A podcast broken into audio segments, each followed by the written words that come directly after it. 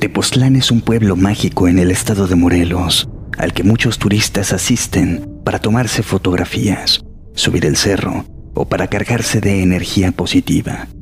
Pero pocos saben de la horrible historia detrás de tan magnífico lugar. Se cuenta que en este pueblo mágico habitaba una bruja llamada Estli, que en náhuatl significa sangre. Todos los habitantes se encerraban desde las 8 de la noche por miedo a toparse con ella. Se decía que llegando la noche, se quitaba las piernas, las acomodaba a un lado de la hornaza del tlecuil y se ponía las patas de un guajolote. Luego, se arreglaba el pelo para no estar tan fea y se subía a una de las escobas hechas con ramas secas.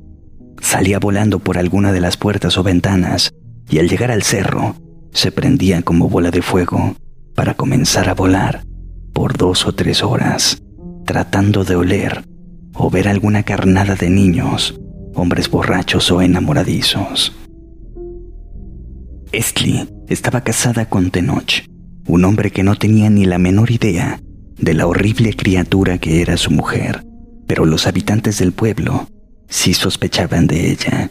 Cada vez que la veían pasar, susurraban acerca de su extraño comportamiento y su peculiar vestimenta. Tiempo después, los rumores llegaron a Tenoch, quien al escuchar el tan sonado rumor de tal cantidad de personas, comenzó a dudar de su mujer.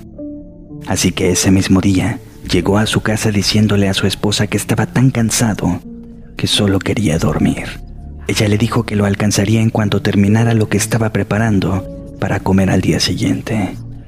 Comida que curiosamente era rellena frita una especie de tripa rellena con sangre de vaca, pero esta no era precisamente de res, sino que estaba elaborada de sangre de niños que se había robado del pueblo anteriormente.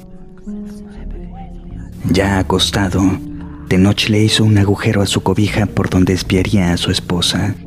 Pasado un tiempo, observó que Estli, como si estuviese poseída por algo, cortaba de su larga cabellera negra un mechón de cabello y lo anudaba en sus piernas y jalando muy fuertemente logró desprenderlas de su cuerpo.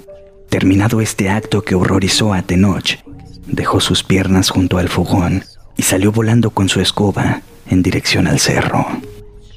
El esposo horrorizado salió y alertó a sus vecinos corroborando los espantosos rumores. El pueblo se armó con antorchas y machetes, subieron al cerro a buscar a la bruja y la encontraron en una cueva gracias al llanto de un recién nacido a quien se había robado y pretendía matar. De noche, al ver a su esposa convertida en esa horrible criatura, no dudó en acercarse para atraparla. Entonces, junto con otros tres hombres, le lanzaron una red. Estli se quedó petrificada al ver a su esposo. La habían descubierto. De noche, la miraba con rabia.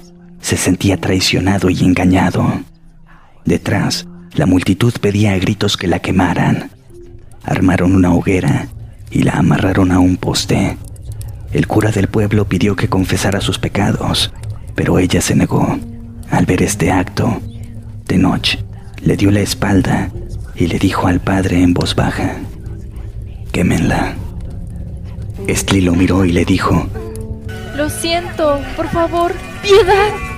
Y entre los llantos de desesperación y el sonido de la carne chirriante de la bruja, se escuchó la voz de un demonio que decía, Ven a mí.